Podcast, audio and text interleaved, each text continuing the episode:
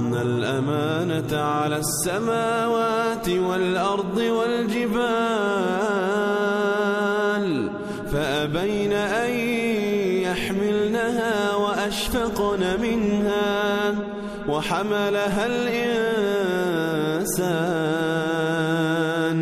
إنه كان ظلوما جهولا. خلق الله سيدنا آدم مسح على صلبه فاستخرج منه كل نسمة هو خالقها إلى يوم القيامة. فأخذ منهم الميثاق أن يعبدوه ولا يشركوا به شيئا وتكفل لهم بالأرزاق ثم أعادهم في صلبه.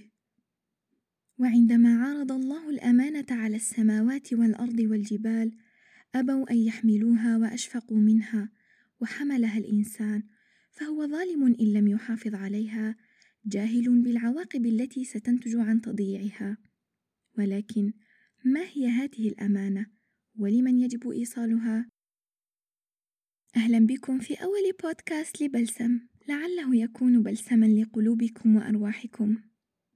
بعد أن عصى سيدنا آدم الله عز وجل أخرجه الله من الجنة وأنزله إلى الأرض.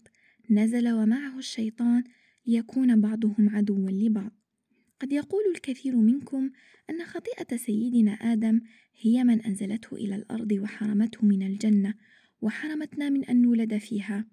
ولكن آدم عليه السلام نزل طاهرا إلى الأرض فقد تاب الله عليه. وارتكب الخطأ عن جهل بالمعصية لأنه لم يكن يظن أن من يحلف بعزة الله يمكنه الكذب. وحتى لو لم يخطئ كان مقدر عليه النزول لهذه الأرض وكان مقدر علينا أن نولد على متنها. لماذا؟ لإيصال الأمانة ونزل معه الشيطان ليحرص على تضييعها. فالأمانة هي الدعوة إلى الله أن يسود التوحيد العالم ونكون خلفاء الله في هذه الأرض ونمتثل للأوامر ونبتعد عن النواهي. فإن نحن فعلنا جوزنا وإن لم نفعل عوقبنا. لماذا نعاقب؟ لأننا نحن من أردنا حملها. والأمانة وجب حفظها اولا ثم إيصالها ثانيا.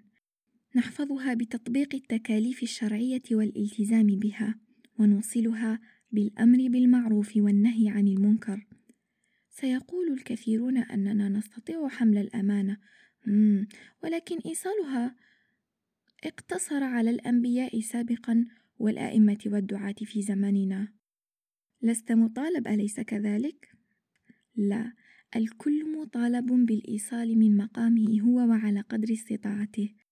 الأم في منزلها وهي تربي أبناءها وهي في حديث نسوي مع جارتها أنت في عملك وفي دردشة مع أصحابك.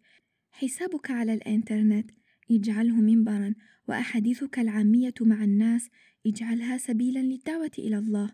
والأهم من ذلك أخلاقك التي تكون بمثابة الدعوة الصامتة فتكون قدوة لكل من يراك. والخيرية لا تزال في أمة ما دامت تأمر بالمعروف وتنهى عن المنكر.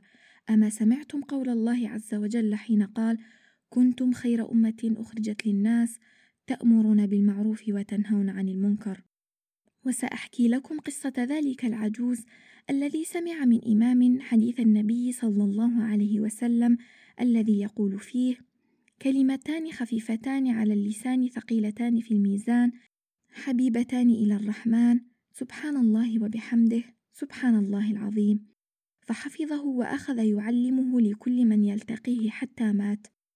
لربما تظن أن هذا العمل بسيط ولكن ميزانه ثقيل عند الله تعالى وذلك العجوز أخذ أجر كل من علمه وردد هذا الحديث.